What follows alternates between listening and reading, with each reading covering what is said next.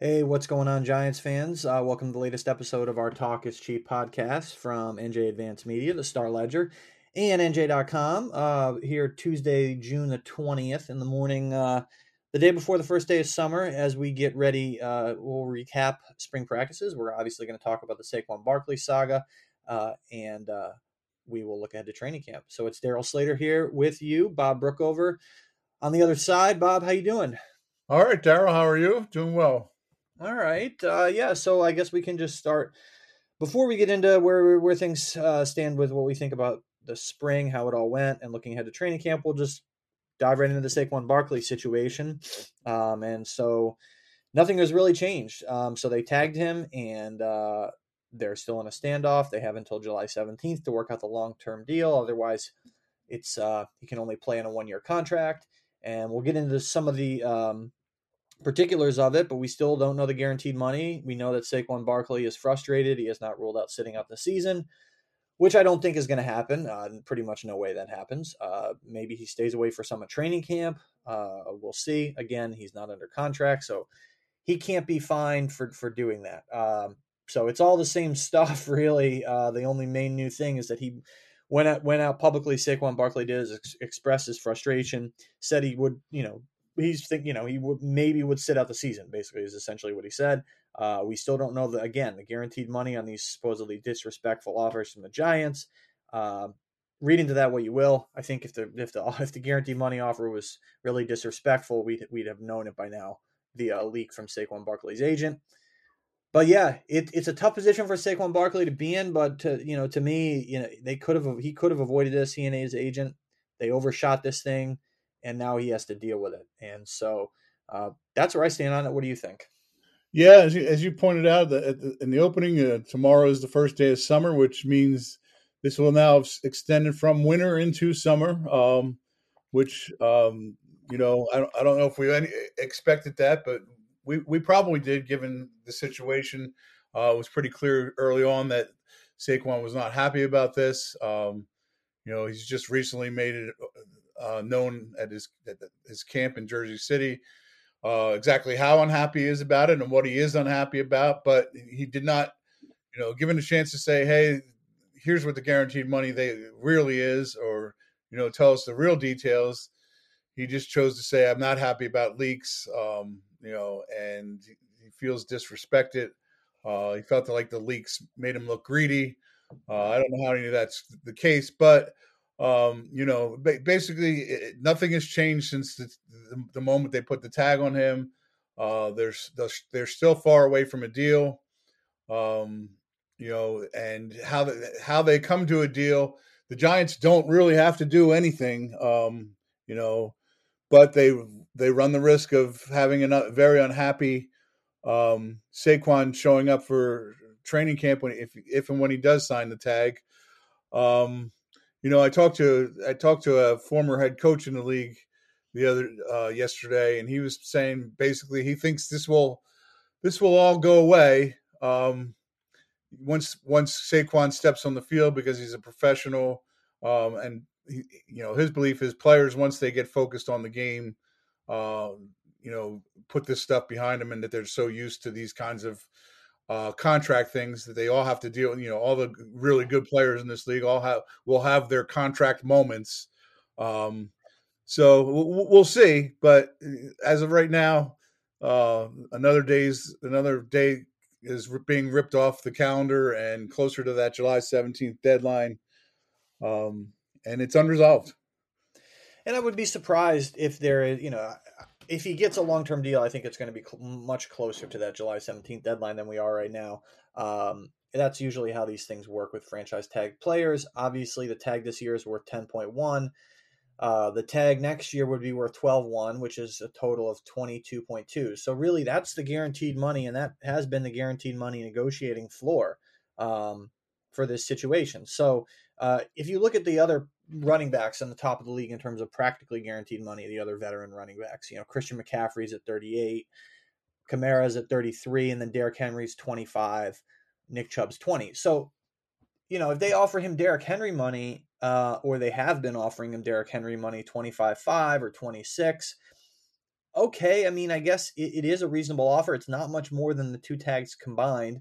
So the to me the the, the practically guaranteed money window is is got to be something between the 25 and maybe 30 or low 30s. Maybe he I'm just theorizing here. Maybe he was aiming for low 30s, 32, 31, 30 Kamara level uh well north of Derrick Henry and they said no. You know, we're going to you know, we'll cap it maybe a 26, 27. And uh, yeah, I mean, if you're Barkley and you're only and you're only going to be practically guaranteed what four or five million more than what the two tags would be, uh, I could see how that would be frustrating. Um, obviously, there has to be there. You know, it, if he's not looking to be the highest paid running back in the NFL, as he insisted, um, the window here is is that window. It's really twenty three million, or maybe twenty four to 30, right? So they have to find somewhere in there um, right. in terms of the practically guaranteed money. Um, and maybe he wants north of 30, but it's just not realistic. It may, if it ever was realistic, it's definitely not now. And so, yeah, so that's, that's where things stand. And, and, and, and, and I, again, I, I don't think if I had to predict what would happen, uh, if, if, if, if he does not get a long-term deal, I think he'll probably stay away for a week or so in camp and then come around.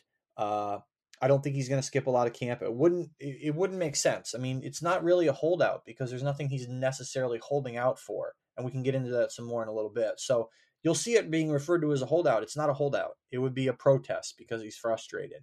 Um, and I get it, and he has every right. To, I mean, there's nothing wrong with a player being greedy. So he's objecting to being framed as greedy. Like, dude, you, that's fine, man. Like, ask for all the money you want. The, the notion that an athlete should be uh, crucified for being quote unquote greedy is insane. Like this guy, these guys have a small earning window. He plays a brutal position physically, right? So like, okay, that's not an issue. Like no one with any common sense is like faulting you for wanting money. You know, like that to me that that's not an issue. It's more of a line of like they didn't really handle this logically. Maybe maybe he and his agent didn't think that Daniel Jones would get the long term deal, right? And then there they were they got the deal done, and then Barkley was trapped with the tag. Yeah, I mean the um, th- that's the whole thing is that you know he's been tagged, and there's nothing he can he can really do about it. I guess the the, the one thing he can hold out for, uh, I don't know if you you can, there's a semantics to it, but is to be released. Uh, you know, there there have been players who, um, you know, I, I, I was when I covered the Eagles going back about 18 years. Uh, Corey Simon was tagged, not happy about it, didn't show up at the OTAs, didn't didn't show up for the start of training camp. And they got 10 days into training camp, uh, 10, 10 15 days into training camp. And the Eagles liked the way, uh, I forget who the replacement was for him. Uh, I think it was a rookie. It might even been Mike Patterson, who later played, played for the Giants. Um, but they liked the way he was playing. And they said, you know what? We don't really need Corey Simon and his unhappy um, um, demeanor around here. And they released Corey. He, he, signed with the Colts, and his career was pretty much over after that. Um, and I don't see this as being the same situation because uh, a the Giants have no desire to release Saquon Barkley. Really need him a lot more than the Eagles needed Corey Simon. Although he, Corey Simon was a pretty good defensive tackle. Um, you know, and I don't think Saquon wants to be released. I think Saquon wants to play, and he wants to play for the Giants right now. His feelings are hurt. Um, you know, so, but that's really the only thing he could uh, hold, you know, protest for. Um, you know, you wanted to when we were previously talking about how maybe there's some different ways they can redo do a one year deal if he did does get to the July 17th mark, but it's just I don't I don't know. I, I really don't know how this is going to be resolved, and I I am um I am very interested in seeing how it all unravels or uh, unfolds, not unraveled. It's already unraveled, I guess. Unfolds for sure. And uh, I think the best course of action is clear for Saquon Barkley. I mean, he should take what he sh- can get now. I don't think he should roll the dice on 10.1 million and go into the year and and and bet on himself, given the durability history and, and the nature of his position. Just just take if you can get say it's 25 uh, or whatever, practically guaranteed a signing, uh, take that. You know, don't pass that up. And and um, I think that's the most logical course of action. And he's a confident player who believes in himself. So you, I, to me, I would not be surprised if he just says, "I'm, I'm going to go it uh, on the on the tag this year," and then we'll see where next year, uh, what next year brings. He could potentially, you know, quote unquote, hold out or stay away during camp, uh, in order to get them to agree, maybe to some kind of uh, you know, not necessarily even perhaps binding agreement that he maybe I guess they could put it in a contract that he would not be tagged next year. Um, that would be an option for him if he wants to hit true free agency next year and is a little nervous about the fact that they could tag him again. Uh, the other thing is when a player doesn't sign a long term deal who's been tagged, the only restriction is that he plays the year on a one year deal, right? So he doesn't even have to be for the $10.1 million tag figure. And you're asking yourself, like, well, how? How does that work? Well, uh, obviously, in almost all cases, I don't think you've ever seen this before, but like either the guy gets the, the deal or he plays out the year on the tag figure on a one year deal, which I think those are obviously the two likeliest scenarios. If for whatever reason, uh, Saquon and the Giants will come to an agreement where, say, he gets, um, like, for argument's sake, like 15 or 17 million dollars in cash for this year. Um, they could add some void years to the back end of a one year deal to spread out the cap hits uh, in terms of making a lot of that 17 a signing bonus. So that's how that would work in terms of spreading it out. So he wouldn't take on a 17 or 15 million dollar cap hit this year. It would be less. It would be down below 10. Uh, but again, it's all about you're still committing the cap space to him over time with the void years, and you're still committing the cash to him for one for like one year of of him playing. It does it, it doesn't make a whole lot of sense to do it that way unless you have serious cap issues which the Giants really don't right now. So to me, it's, I mean, Joe Schoen has said flat out he's comfortable with Saquon playing out the year on the one year tag for 10, even though 10's a high number. Um, so I don't think it would be that loophole situation that I just talked about there. But just to be clear, the only restriction is if a guy uh, doesn't get the deal by July 17th, is that he plays the year, or unless he skips the year, which he won't do, uh, plays the year on a one year deal. Doesn't have to be for the tag figure. It, it can it can be more than or less than that. It won't be less, obviously. Um, but yeah, yeah, so there's that loophole that's worth keeping in the back of your mind. Uh, as far as whether he'd pull a Le'Veon Bell, no, no, it would just wouldn't make sense. And like Norwood skipping a lot of training camp because he'd be entering a really important audition year, right? Like I I don't think skipping all the way into week one when you have a huge year coming up where you need to prove yourself is, is wise, right? I I don't know where you maybe he skips the first week of camp, which is kind of a, a, a BS week anyway. Um, maybe right. Yeah, I I could see that happening, but you know, uh, going going back to what you were saying about just like rework restructuring this deal and put void years in, and you know, kicking kicking can down the road in terms of he's still going to have some cap hit in, in, into the future with Saquon. It, it, just everything Joe Schoen has said, it seems to go against that. Uh, yeah. You know, Leonard Williams is out there. I'm sure he would love to lower his cap hit uh, if he could, but he, he also, you know, Schoen has been adamant that he doesn't want to keep, you know, he wants to have this cap situation under control, uh, specifically by year three of his his tenure, which is next year. Um, and he's you know he's been working toward that uh, and you know to do something like this that would that would work against what he's been trying to do. Great point very good context there and i agree um, it was you know definitely working worth bringing up as a hypothetical i would be shocked if it happens. What do i think will happen? Um, you know I, I said what he what he should do you know what he should do is is take the deal. And this whole notion that the giants you know and john mara can't let this happen like what why? Like, I mean, I get that he's an important player. He's he's a really important player. He's one of the faces of the franchise. Uh, he's not a quarterback. He doesn't play a position that, eh, yes, for the Giants, probably running back, and he is much more important than another team's prominent running back.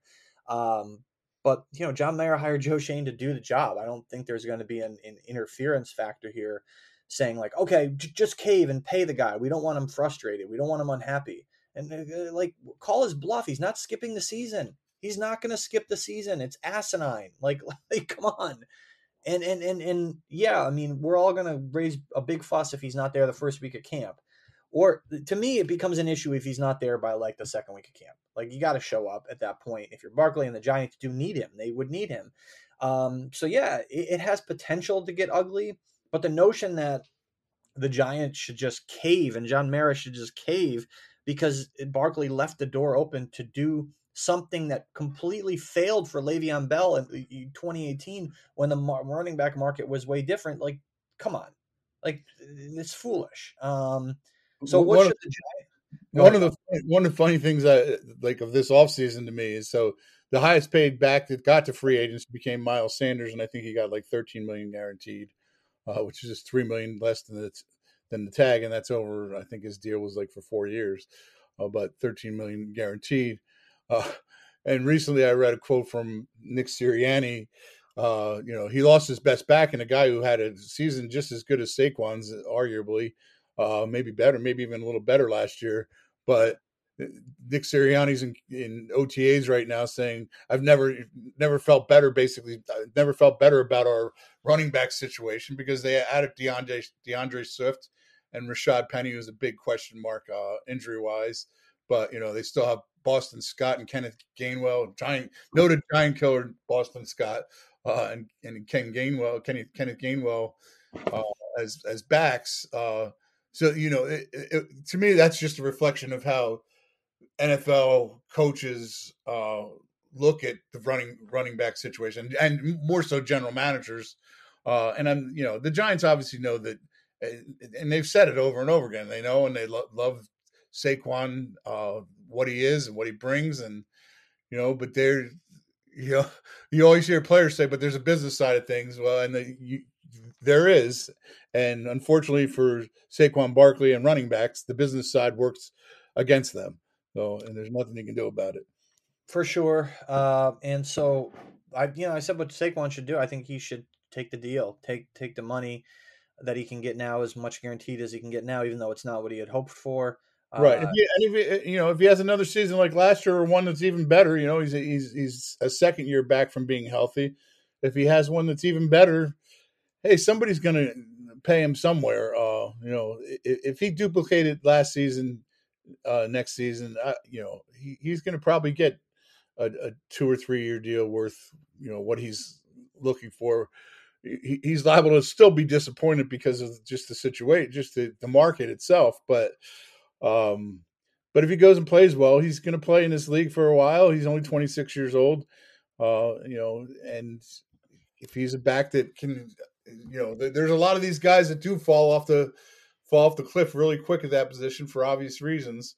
But if he, you know, if if he doesn't, he's he's going to make another 30 40 million dollars in his career. And I guess the, you know for him the frustration is you know could he be tagged again, um, which is possible certainly. So there's certain things that they could work out and wiggle room that they could do. Um, there but you know again i think he should take the money um, if it's going to be 25 26 practically guaranteed um, then just take it it's better than 10 1 uh, you know, right it's funny, it's funny we're talking about well you know he's, he's worried about being uh, tagged again next year but what would you say was 12 it would be 12.1 million next year right? Yeah.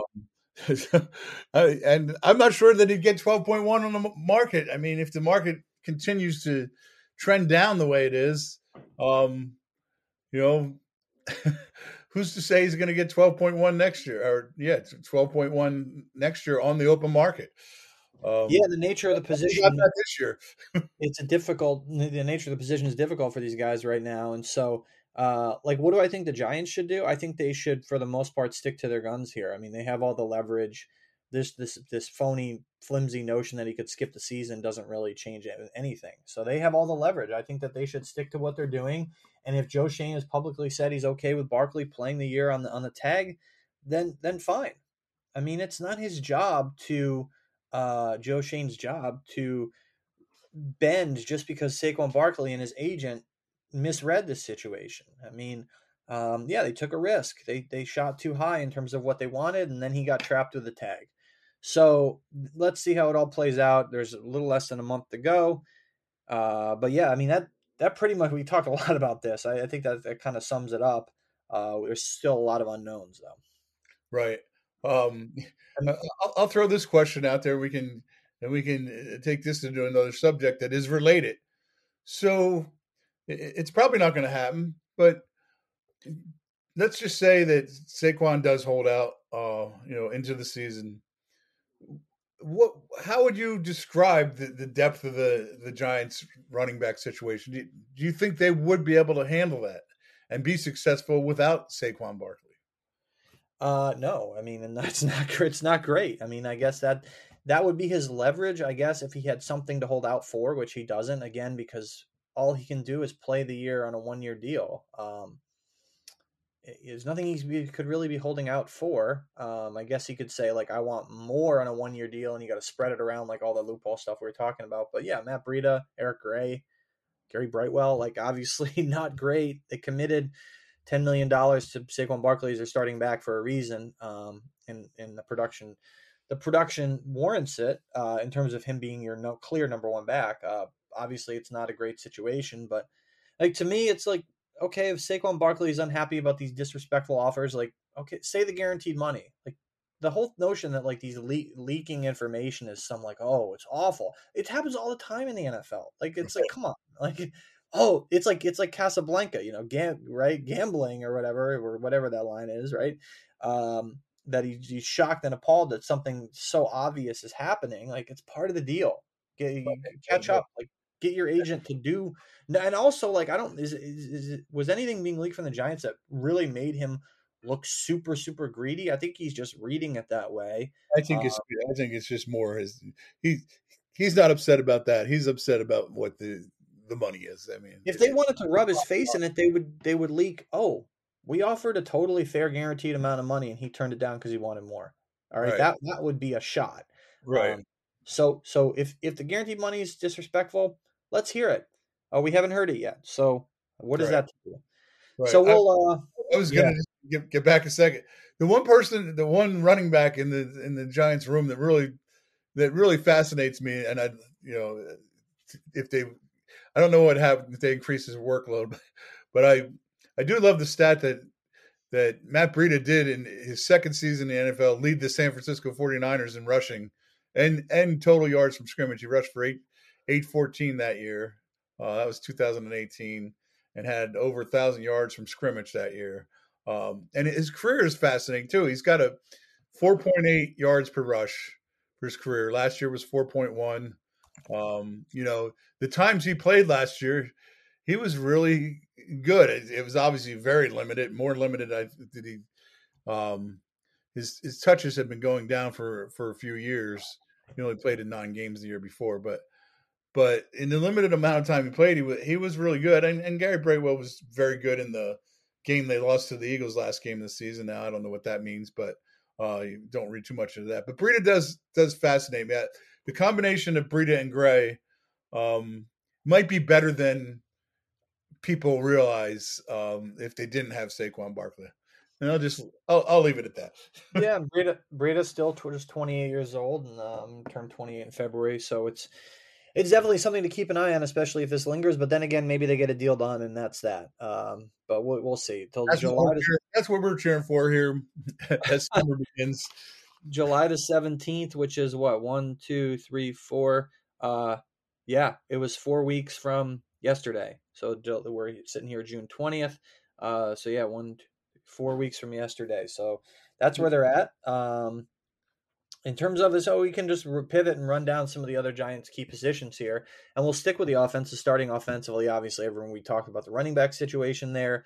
Um, you know, we, we, can quickly dispense with the positions that seem, you know, a little less notable. But so obviously, you know, their tight end is obviously going to be Darren Waller, who's basically a receiver. Will be interesting to see where Daniel Bellinger factors in. Um, he's gotten stronger, it looks like, which is probably a good thing because he's probably going to be doing a lot of blocking, right? Yeah, you would think that he would be blocking a lot more. Um, Andy Bischoff made a point the other day, though. you know, obviously Darren Waller is going to be getting a lot of attention. Uh, will that attention sometimes lead to Daniel Bellinger being wide open? Perhaps. Um, you know, and the, the, the the thing at that position stands out to me is a year ago the tight end position was at this time was a disaster. He's like, who's you know, they had let Evan, Evan Engram go to the Jags, not with the Jags, who ended up having a very good season got tagged himself. Uh, um, but um, you know, you looked at the Giants tight end group, and you're like, who's going to produce from that group? and Bellinger had a good good rookie year, uh, but it still was a very not much a lot of production from the tight end position receiving wise. Now you look at that room, and you know you got Darren Waller, obviously, chance to be a thousand yard receiver if he can recapture what he had in with with the Raiders. Uh, you got Bellinger a year older, who you know was one of the better rookie tight ends in the league, and uh, you know, and Lawrence Cager is obviously a very interesting guy, um, who much like Waller was a receiver and is now converted to tight end. Uh, you know, if if you're going to learn somebody, Waller's probably a pretty guy, good guy to learn from. So, but the, the, the point being is that the tight end room has all of a sudden become a very exciting place for the Giants. Very much so, and uh, obviously Waller is their number one target in the passing game. They desperately need him to stay healthy. We all know that, and um, that will be fascinating to see if he can. As obviously had some durability issues in recent years, and uh, again, as with all these positions, there wasn't really a lot of movement come in in the spring. These were pretty informal practices, and we talk about our impressions of the spring. It's not like uh, lot, much will be decided. Obviously, in terms of the backfield, um, you know, Daniel Jones. Obviously, it goes without saying, hugely important year. He just got paid eighty-two million for two years at least. Um, he has some weapons around him. Uh, again, it's not like anything that's going to happen in training camp is going to settle a quarterback battle, but it's an like you know this camp year two for Jones in in in, in uh, Brian Daboll's offense, and let's see how he progresses. Uh, and and really, it's it's it, obviously Jones is worth discussing, but the, all the pieces around him and how they're going to affect him, I think, are the most fascinating things about this offense. Whether that's Barkley's presence or lack thereof, Waller's durability or lack thereof, um, and this offensive line. Uh, the most fascinating piece, I think, is Evan Neal. Right? Can he pass block better than he did last year? Absolutely. Um, you know, if if he's not better, then they're in trouble. Uh, yeah.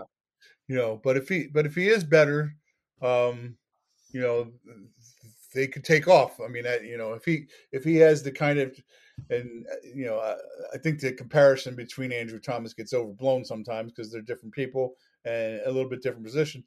But one point uh, that has been made is that that Evan Neal was a left tackle in college and had to transition to being a right tackle. Um, you know, it doesn't sound like it should be that difficult a thing to do, uh, but you know, it, it, it's probably not as easy as it sounds to do that. You know, there are different different movements and different directions you got to go, and so I'm sure there are some intricacies to it that that we don't understand and eh, are, are more difficult than.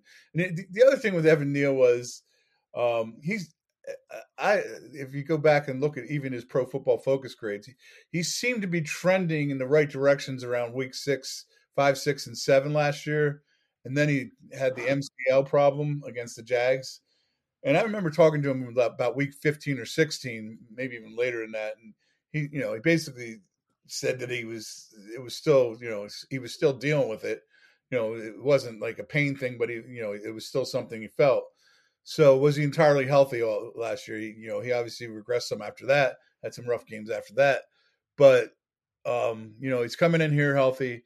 As you pointed out, he, he's the uh, key key person they need to really improve on that offensive line. No doubt about it. You tweaked his passing pass blocking stance this offseason with the help from Willie Anderson. The the really, uh, I guess, you know, with the Bengals, he was legendary. Uh, you know, he's in their their uh, Ring of Honor, I guess, right? And so Willie Anderson worked with, uh, obviously, former offensive tackle, worked with Evan Neal, made his pass blocking stance more efficient, and we'll see how that plays out. Bobby Johnson, the Giants' offensive line coach, was was totally fine with it. I mean, these are things he said that he and Neal discussed, and then they went and Neal went and worked on it with Willie Anderson. So it wasn't like it was out of left field. Uh, the other intriguing piece on this line, uh, again, we talked about the left guard situation. I think it would be it would be Ben um, we don't need to go too in depth on that, but obviously John Michael Schmitz will be the center. We know it, and then and that's it. There's no position battle really there at all. I mean, we know he's going to be the center. He has is known for his dead ball snapping, right? And so, um, how can he communicate? How well can he block? I mean, this is a big ask. I mean, people are looking at this like, oh, they have stability at center. They got this guy, you know, he's a rookie. It's still going to be something to keep an eye on, I think, throughout the year, even though he he is a pretty steady dude. And, uh, you know, we, we couldn't really glean anything out of the spring because of how limited contact is. There's no contact allowed, right? So, like, for the offensive line, it's it's really impossible to get a read on things. the preseason will be fascinating for John Michael Schmitz uh, to see just you know how he's holding up to the speed of the NFL. Yeah, the interesting thing I, um, about the center position is so in the last few years, like Creed Humphrey came, I think he, he was just in his second year with with the with the Chiefs and is now the best center and you know considered the best center has moved ahead of Jason Kelce as being considered the best center in the NFL. Uh, so he obviously made the transition very quickly. Uh, the, the, the the Ravens drafted Tyler Linderbaum in the first round um, last year, and he was considered one of the best centers. So that bodes well for the Giants. That it does seem as though really quality centers uh, are capable of coming right into the league and, and, you know getting up to speed and and becoming very good players at the position. Uh, you know, can can this guy do it too? We'll, we'll, we'll see. But you know, he seems. I will say this: just his demeanor and his work ethic seems, you know, from watching these OTAs and just seeing him after the draft, he seems like he has that type of uh, mentality that he should be able to, uh, at least the mental part of it, catch on quick. And uh, you know, it's all about protection and playmakers for Jones. We talked a little bit about a playmaker in, in Darren Waller and obviously Barkley. And the protection there uh, with the line, the the receiver situation is is intriguing. Obviously, it, it is clear as, as you wrote coming out of the spring that the top three, unsurprisingly, receivers right now uh, are Isaiah Hodgins, Darius Slayton, and Parris Campbell, which totally makes sense, right? Like Jalin Hyatt's working with the backups. Again, he's a third round rookie. It's not surprising that you know that he's that he's working with the backups. I think ultimately he'll have a a, a you know a small specific niche niche role this year. Uh, Sterling Shepard and Wan'Dale Robinson aren't even practicing right now. Okay, so and then you have the wild card guys like Jamison Crowder again, who's who's probably a roster bubble guy. Collin Johnson uh, is an interesting big bodied outside receiver who's coming off the Achilles tear. I wrote about him the other day, but he's not a lock to make the roster. And so, um, right now it looks like, and this is not a surprise. I mean, uh, Hodgins, Slayton, Campbell, their top three receivers, but uh, I'd be interested to see what they get from Hyatt and camp, given the fact that Robinson is going to be recovering from his ACL still for a while because he got hurt in November. Uh, and what are you going to get from Sterling Shepard, uh, given the timeline of his recovery, which was what week three he got hurt? So, what do you make of the of the totality of that receiver room right now? Um, you know, I think it is what people say is it's it's and you just use the word interesting. It's probably a good word to describe it. Their speed, uh, more speed than they had certainly a year ago. Uh, Parris Campbell is one of the fastest players in the league. Um, you know, I, I think I saw a next gen stat from ESPN that he he had the at 22.1 miles per hour had the fastest play. I don't know how they figure these things out, much above my level of thinking, but um, was the fastest play of the year last year, run by Parris Campbell. He ran a 4.3140 at the combine when he was there five six years ago, um, and you know still obviously has that speed. It's never last year was the first year he's healthy. Can he make a giant leap in his second year and, and stay healthy for a second straight year?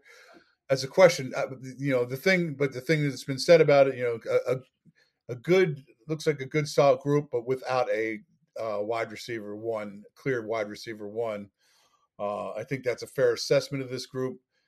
Is there anybody in that group that could be a wide receiver one in 2023? Um, you know, I if I was going to say have to pick one of those guys and say he's the best chance of becoming that. It, for me, it would probably be Parris Campbell. Uh, you know, he was a highly touted guy coming out of Ohio State who, as I just mentioned, hasn't stayed healthy. And then I'd probably put Jalin Hyatt second on that list because we just really don't know how he's going to develop as a rookie. And some, some, you know, used to be no rookie wide receivers developed in their very, very few developed in their first rookie seasons. Um, it's happening more now than than ever before. Uh, you know, it'll be interesting to see to see if one of these guys can develop into Daniel Jones's favorite target. But I'm I'm guessing that they're going to go another year without a thousand yard receiver. Well, certainly as a as a from the receiver position, you know, Waller is is their you know is their de facto number one receiver, and so that will take targets away from you know the the guys who are are receivers by position name, and we kind of know what Darius Slayton is. Isaiah Hodgins, we'll see. I mean, he had a nice year last year, but far from proven over the long haul. So, uh, bottom line for this offense, got to have Waller stay healthy. Got to have Neal pass block better, and obviously Thomas needs to be Thomas at left tackle, and uh, John Michael Schmitz is, is is is a fascinating piece. And so defensively, uh, we can start right up front. I mean, Leonard Williams comes into this year uh, as an intriguing part of the defensive line that should be better against the run. Leonard Williams has always been pretty darn good against the run for all the inconsistencies he's had as a pass rusher. But uh, they, they bring in A'Shawn Robinson and Rakeem Nunez Roches who to help out uh, with the run. Their run defense better be better. It should be better. Um, will it be better? Yeah, it has to be better. If it's not, then you know they're not going to uh, ascend to the next level that they want to uh, ascend to. And obviously, they, you know, a, a, final eight team in the NFL is nothing to sneeze at, which is what they were last year. Um, but they obviously want to go beyond that this year. And you know, they identified it. Joe Schoen identified it the, the, the day after the season ended that they had to get better against the run. Uh, and signing guys like A'Shawn, um, A'Shawn Robinson, Bobby Okereke, I think that's right, right? Is yep, Bobby, Oker- Bobby Okereke, yeah.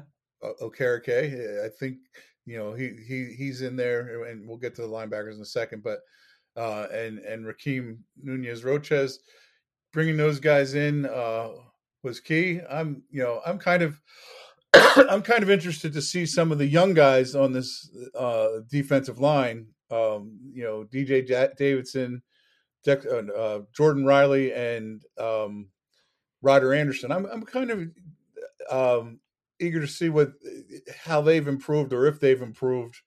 Uh, DJ Davidson might not be ready at the start of the season. He's coming off an ACL, but you know, and then Jordon Riley was a you know just a big body that they drafted. Who you know who they basically said he's a work he's a work in progress, but you can't just create a six foot five, three hundred twenty five pound body out of nowhere, and that that's a that's a big, you know, it's a comparable size to to Dexter. Um, so I'm I'm, I'm kind of eager to see what the backup guys can do. The young the young backup guys can do too. And kind of hovering over all that is the fact that Leonard Williams has an insane cap number. It's 32 uh, 6 because of the restructure last year. He's entering the final, final year of his deal they're obviously not going to extend him. And so, will they come to him and ask him to take a pay cut closer to the season? That's the interesting thing here. Uh, how hard do you want to squeeze the guy, right? I mean, that, I, I, don't, I don't think it's happening. And like just from listening to Leonard last week, I don't think it's happening unless the you know the the restructure includes an, an extension. You know, that's the only way he's he's going to do that, and and I don't blame him because you know he's a guy who gets out on the marketing and still makes some some some money at that position. For sure, I think I agree. And um, when we talk about position uh, battles, uh, well, we'll stick up up front, right? So Azeez Ojulari, uh, Ojulari Kayvon Thibodeaux, uh, they're going to run it back basically with those two guys as the starters, Ward and Ximines as the backups. Not really anything different at the outside linebackers position. It's it's the same same cast of characters there. It, it really is, and you know, at, at, that position, they need a uh, Azeez to stay healthy, and and B Kayvon to to elevate. To Kayvon said it himself. What's he need to do better? Needs to finish. Needs to get more sacks, uh, uh, more quarterback hits, more just be more disruptive than he was last year. And if that happens, you know, if he if he can take his game to another level, that'll that'll go a long way to making this the, the kind of defense Wink Martindale wants it to be somebody has to rush the passer as efficiently or close to it as Dexter Lawrence because for as much as they do blitz and they don't they were not a great efficient pass rushing team last year. And that is including the great uh, year that Dexter Lawrence had. And, and Wink Martindale likes to talk about how much they disrupt the quarterback. And yeah that that, that is true but PFF had him 20th in pass rush last year. And that that is a measure of efficiency right? Because so if you're going to rush the passer a lot uh, you're going to blitz a lot of course you're going to get home um, but there's there's there's obviously efficiency issues there that they need to improve on, and so they they were uh, twentieth in pass rush last year in PFF, and and they had they were thirtieth in coverage. Now injuries and attrition played into that coverage stuff, and we'll get to the secondary in a minute. But um, as you talk about uh, the, the, the inside linebacker group and getting better against the run. Obviously, it was both those spots were revolving doors last year. Inside linebacker, they bring in Bobby Okereke, uh, who will provide some stability there. But then we get to a really interesting position battle, and so offensively, I think you know maybe left guard is kind of sort of a position battle, not really. Uh, there's not really a lot of like super fascinating position battles on the offense. Like who could maybe be like their slot receiver? Is it going to be Hyatt or Shepard? You kind of have to set aside Wan'Dale Robinson right now. Uh, and, and Waller's going to play out of the slot a lot anyway. And, and so, uh, but but to me, when we go down the depth chart here, the the other inside linebacker position, not a super sexy position, but uh, Jarrad Davis uh, is going to be fighting for his job against Darrian Beavers, who's coming off the camp ACL tear. So he'll be ready to go. Beavers start a camp. Uh, didn't play last year as a rookie, but it's not like Davis is a Pro Bowler. So that's a really interesting, not oft talked about uh, position. I think. Uh, right. I mean, those guys are you know they're not three down guys that are on the field when in, on passing downs. So I think that's part of the reason it's not talked about a lot. But um, but it, but there's definitely a competition there. Um, you know, oddly, Jared, Jarrad Davis wasn't on the field the last couple of days of OTA, so I don't know. You know, and the Giants don't have to reveal any injury things at this. Teams don't have to reveal any injury things at this point, and I don't know if he was injured or not, but I, I he wasn't on the field the last two days of OTAs. Um, and I think I think another guy who's probably in that mix is is Micah McFadden. He with Jarrad Davis not running with the ones. Micah McFadden was running with the ones quite a bit too. Uh, and Beaver still wasn't ready to, to, to run in those seven on seven type things either. So I think Micah McFadden, who he was the only, I think he was the one of two guys who played every game of the regular season on defense last year, uh, and then didn't play in either of the playoff games because they were obviously uh, liked what they saw from Jarrad Davis after he signed with them late in the season more than they liked from McFadden. But McFadden's a year older. Um, you know, he comes back. Is he stronger? Um, perhaps. Uh, but there is going to be some competition there at that position for sure. Absolutely. Um, yeah, McFadden struggled last year, so we'll see if he can play better and push for playing time there. Um, we talk about, you know, obviously those guys necessarily are not the inside linebackers and not three down players, but as we uh, transition to the secondary, yeah, like Deonte Banks gonna be out there every every down. Uh, opposite of Dory Jackson, he's hugely important. You know, we're presuming he's gonna be the starter, and he will be hugely important piece. Uh, what the Sauce Gardner standard is, is so lofty. I think we should just be reasonable and not expect that. But what are reasonable expectations for him? Just to be, I think, just to be a solid first year rookie player at that position. Uh, you know, he's a first round pick. So I think you can, I think you can expect, you know, him to play.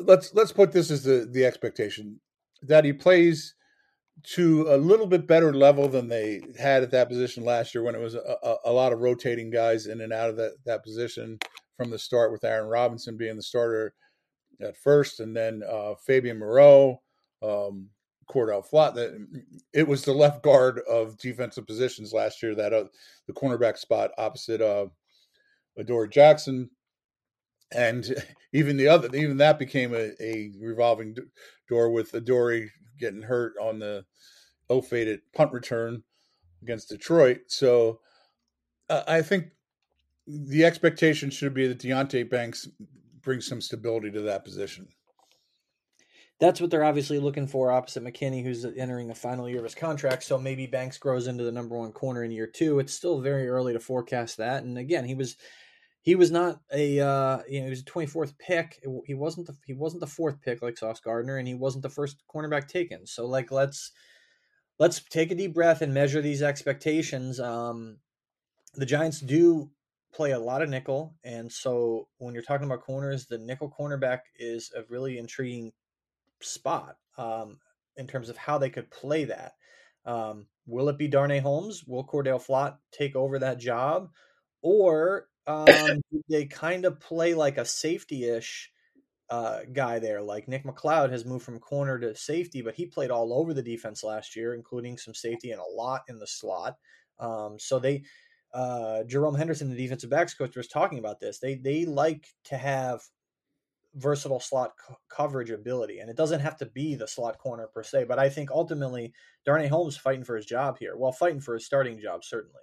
Yeah, there there we have some competition. That that might be the the most interesting competition of them all with Holmes, um, Holmes, Cordell Flott, and and Nick McCloud, and you know as a as a rookie, Flott was forced to play quite a bit last year. McCloud even more was basically a second year player who they had gotten from Buffalo.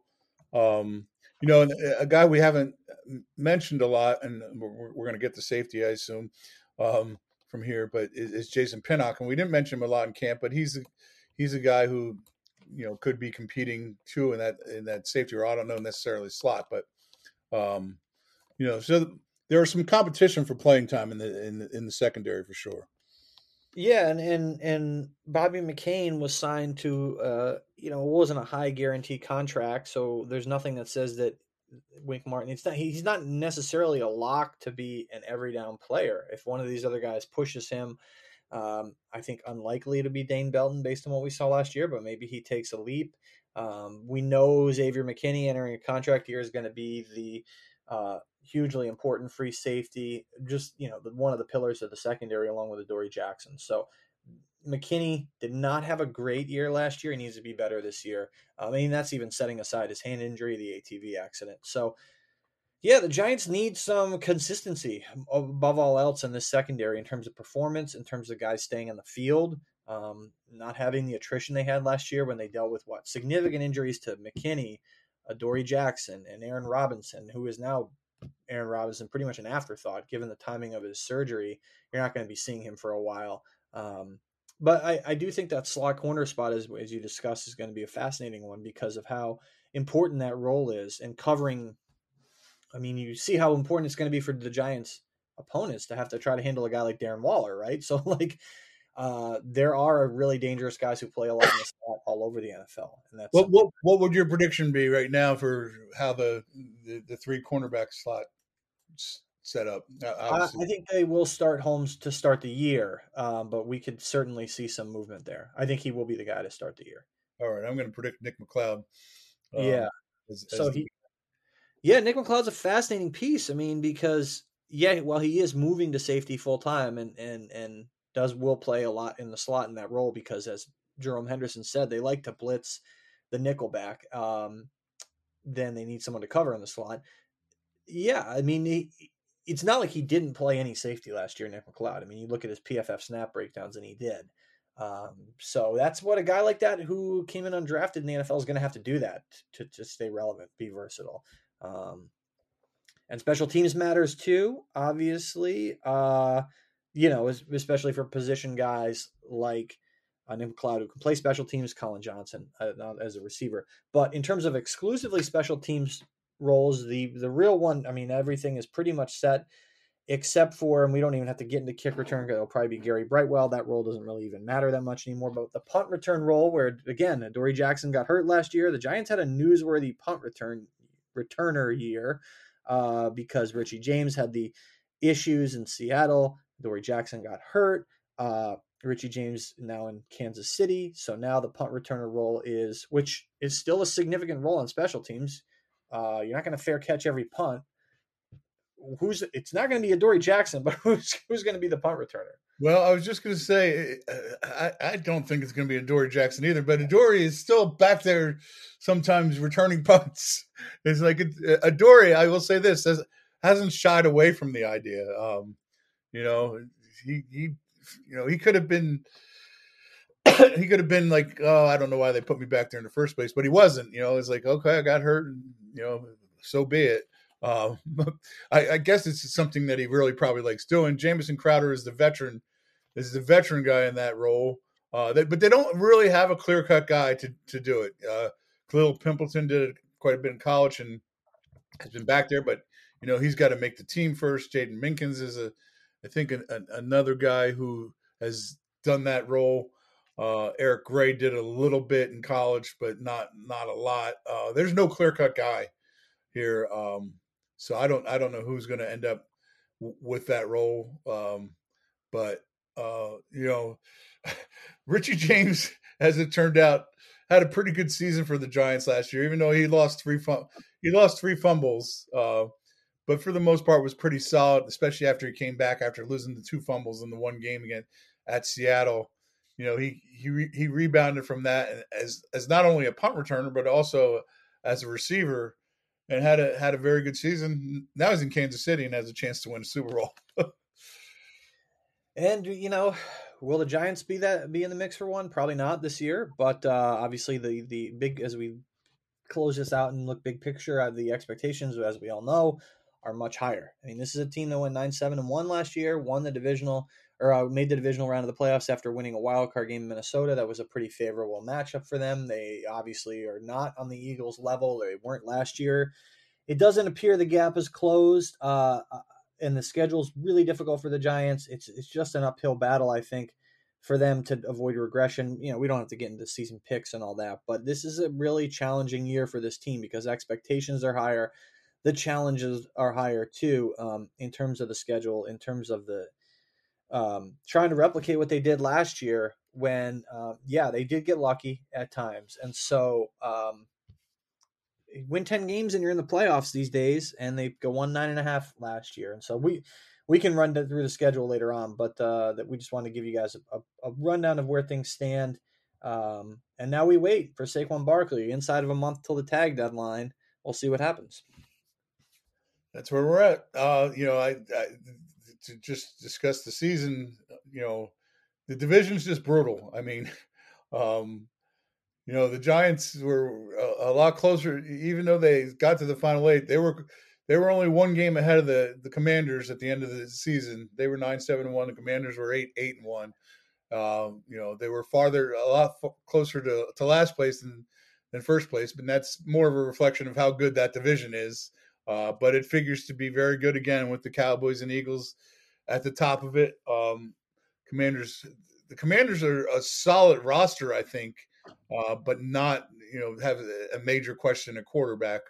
Um, you know, and there's going to be teams that you know could be better to for the Giants to compete for wild card with you know examples being uh, Detroit, the Packers. I think even without Aaron Rodgers could end up being a, a, pretty pretty good team. It's not like they're bringing in a rookie quarterback; they're bringing in a guy who's been studying the position for a while and you know has a chance to be pretty good.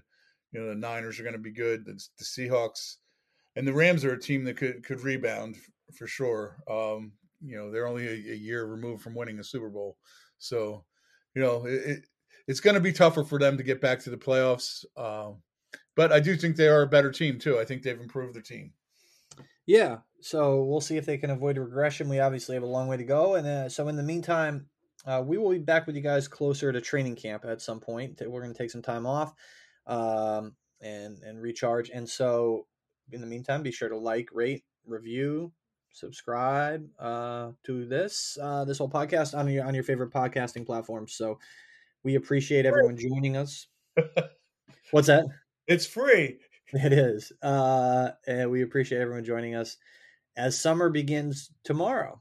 Enjoy your summer, which really uh, training camp is going to be starting in the heart of summer. So um, enjoy it. The Giants will obviously have some open practices, so keep an eye out um, for those updates that we'll we'll have for you guys in terms of when they do announce their publicly open practice. We'll definitely be you know have a rundown of those. Um, and so I would expect that in the next couple weeks or so, they usually announce what their publicly open practices will be. But keep in mind, they're going to go to Detroit to uh, have joint training camp practices with the Lions in advance of the preseason game there. So that, unfortunately, for Giants fans, is going to cut into the opportunities to uh, watch them in East Rutherford. Uh, that's sort of just how it goes when, when they have those on the road practices, as they did a couple years ago in Cleveland, right, with Joe Judge. So, um, but yeah, keep an eye on that. Be sure to get in there if you want to go to training camp, and uh, it should be a fascinating year for the Giants. But we will be obviously talking about it a bunch more in the not too distant future. So thanks everybody. Have a good one. Take care.